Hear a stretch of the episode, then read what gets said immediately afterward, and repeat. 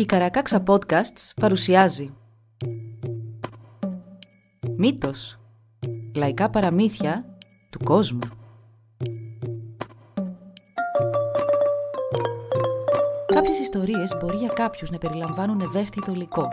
Για περισσότερες πληροφορίες για το κάθε επεισόδιο, συμβουλευτείτε τις σημειώσεις του όπου βρήκατε αυτό το podcast.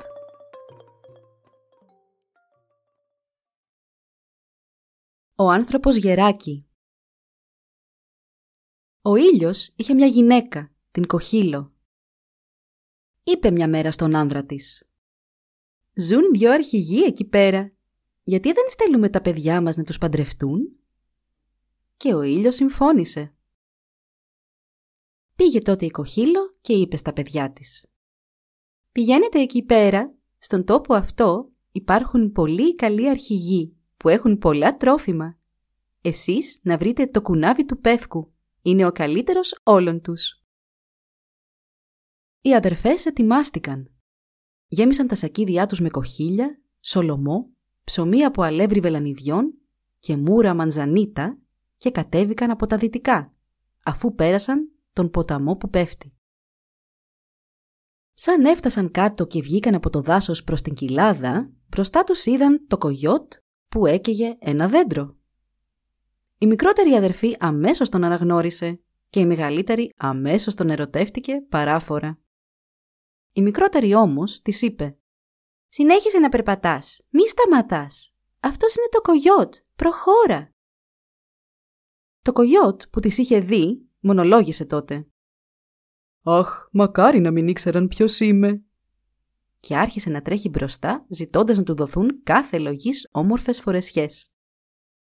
Πράγματι, από το πουθενά άρχισαν να εμφανίζονται ρούχα άριστης ποιότητας, τα οποία το Κογιότ φόρεσε αμέσως. Μέχρι και το χαρακτηριστικό του λακάκι κατάφερε να αλλάξει. Περίμενε τις αδερφές λίγο παρακάτω, μα σαν τον είδε η μικρότερη, αμέσως τον αναγνώρισε πάλι και είπε: «Δεν σταματάμε, ας συνεχίσουμε, αυτό είναι το Κογιότ». Και συνέχισαν. Προχώρησαν και προχώρησαν, μέχρι που στο βάθος είδαν καπνό να υψώνεται. «Κάποιος μένει κατά εκεί. Ας πάμε για επίσκεψη και για να μάθουμε προς τα πού να συνεχίσουμε». Έτσι πλησίασαν τον καπνό, ο οποίος έβγαινε από ένα σπίτι. Μπήκαν στο σπίτι και μέσα του βρήκαν τον άνθρωπο γεράκι. Ήταν σαμάνος και ήταν ξαπλωμένος με την πλάτη γυρισμένη στη φωτιά. «Από πού έρχεστε?» της ρώτησε. «Πού πηγαίνετε?» «Ο πατέρας μας και η μητέρα μας είπαν να πάμε να βρούμε τον Πλάτ Θαού Ίκα», είπε η μεγαλύτερη. «Στα αδέρφια κουνάβι του Πέφκου που μόνο κοχύλια ντεντάλια αφοδεύουν, εκεί πρέπει να πάμε». «Α!» τους είπε ο άνθρωπος γεράκι. «Μάλλον εμένα εννοούσαν.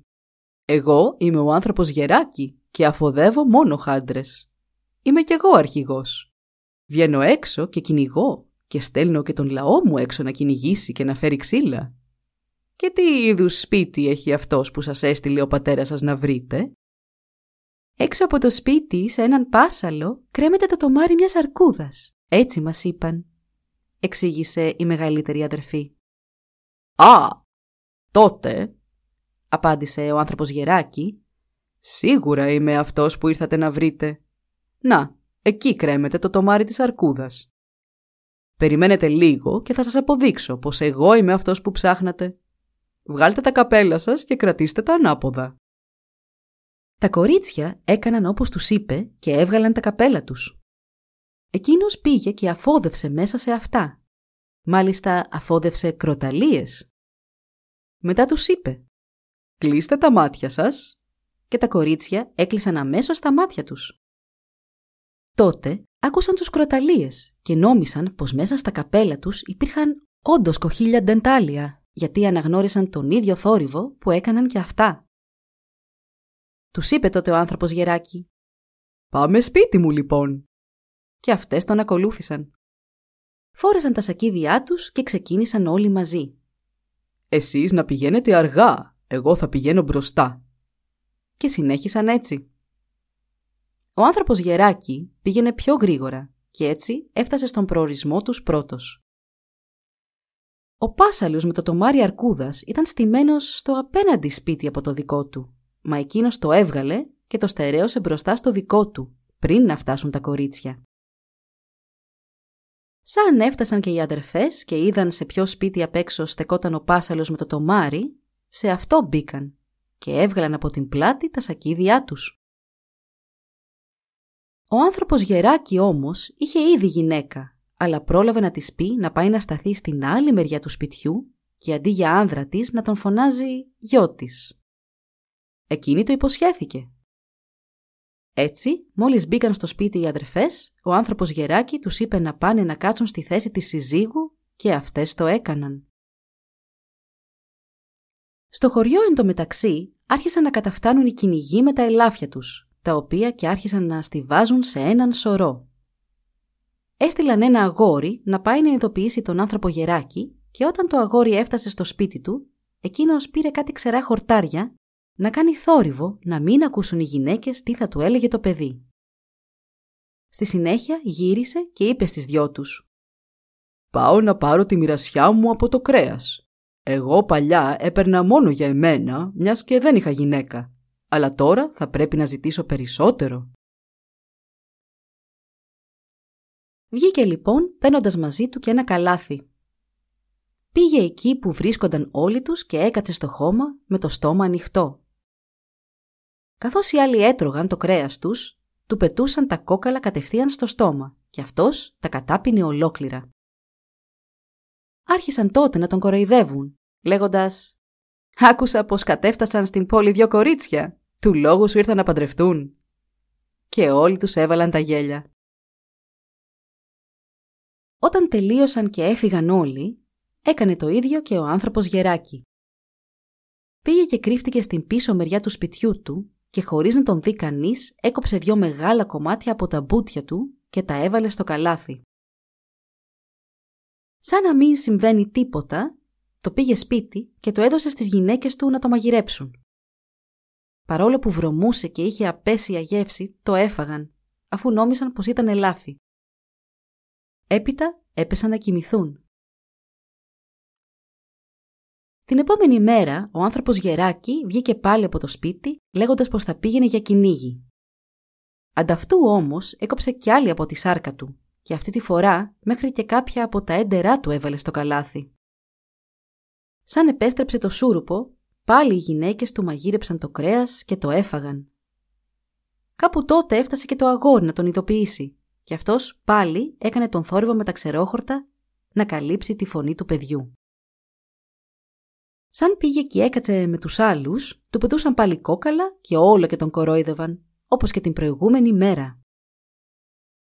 Στο μεταξύ όμως, η μικρότερη αδερφή τον είχε ακολουθήσει και τα είχε δει όλα. Γύρισε στο πλευρό της αδερφής της και της είπε «Έτσι είσαι πάντα, ξεροκέφαλη και δεν παίρνεις συμβουλή από κανέναν. Είμαι σίγουρη τώρα πως ο αρχηγός που ήταν να παντρευτούμε μένει απέναντι και όχι εδώ». Τούτος εδώ μας ξεγέλασε και πήρε το τομάρι από την πόρτα του άλλου και το έβαλε στη δική του. Σαν γύρισε ο άνθρωπος Γεράκι, πρόσφερε στις γυναίκες το κρέας που είχε φέρει, μα εκείνες δεν έφαγαν τίποτα. Το πρωί ο άνδρας βγήκε πάλι έξω να κυνηγήσει. Οι αδερφές τότε σκότωσαν τα παιδιά τους, έβαλαν τα καλά τους, γέμισαν τα σακίδιά τους και βγήκαν από το σπίτι. Πήγαν στο απέναντι σπίτι και σαν μπήκαν και είδαν τον Κουνάβι-Του-Πέφκου, έκατσαν στο πλευρό του. Άρχισαν αργότερα να καταφτάνουν και οι άνδρες που ένας-ένας άφηναν τα ελάφια που είχαν σκοτώσει εκείνη την ημέρα. Τα έγδαραν και τα έκοψαν προσεκτικά. Τα έβαλαν στη φωτιά και έφαγαν το δείπνο τους. Ο Νιφίτσα όμως δεν ήταν καθόλου ευχαριστημένος που αυτές οι δυο γυναίκες είχαν κάτσει δίπλα στον αδερφό του, τον Κουνάβι-Του-Πέφκου. Εκείνον όμως δεν τον πείραζε καθόλου, απλά καθόταν ήσυχα και κάπνιζε την πίπα του. Στο μεταξύ, ο άνθρωπος Γεράκι είχε γυρίσει σπίτι του και είδε πως οι γυναίκες του είχαν φύγει. Θύμωσε πάρα πολύ και αμέσως πήρε και φόρεσε ένα σαμάνικο μενταγιόν γύρω από τον λαιμό του. Άρχισε να χορεύει και να τραγουδά «Κέτσι κετσι γουινίνο, «Κέτγι και τιάγουι νίνο» και αμέσως άρχισε να βρέχει. Ο Νιφίτσα, που το παρατήρησε πρώτος, ειδοποίησε και τους άλλους. Όλο το βράδυ έβρεχε. Το νερό ανέβαινε και ανέβαινε, μέχρι που άρχισε να μπαίνει από την πόρτα. «Πες σε αυτές τις δυο γυναίκες να πάνε από εκεί που ήρθαν, ο άνθρωπος γεράκι θα μας πνίξει όλους». Αλλά ο κουνάβι του Πέφκου παρέμεινε σιωπηλός μέχρι το πρωί. Τότε μόνο είπε «Δεν μου αρέσει καθόλου αυτή η κατάσταση. Πού θα βρεθεί κάποιος θαραλέος να πάει και να σκοτώσει τον άνθρωπο γεράκι». Ένας από τους πολεμιστές βγήκε μπροστά και πήρε ένα μαχαίρι και μια ασπίδα. Ο άνθρωπος γεράκι τώρα χόρευε ακόμη πιο έντονα, με περισσότερη μανία. Τόση που όποτε χοροπηδούσε, το κεφάλι του φαινόταν από την τρύπα του καπνού στο σπίτι του.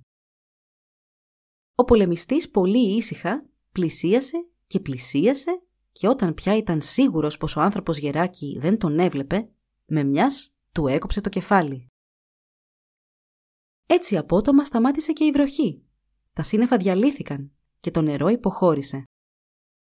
Είπαν τότε οι άνθρωποι μεταξύ τους «Όταν ο σαμάνος μας δεν είναι καλός, τότε μπορούμε κι εμείς να τον ξεφορτωνόμαστε. Έτσι θα γίνεται από εδώ και μπρος». Και πήγαν πάλι να κυνηγήσουν.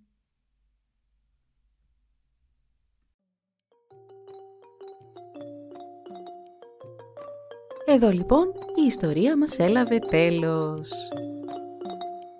Μπορείτε να μας βρείτε στην ιστοσελίδα www.karakaksa.org για να μας ακολουθήσετε και να μας υποστηρίξετε. Σας ευχαριστούμε που μας παρακολουθήσατε. Γεια σας!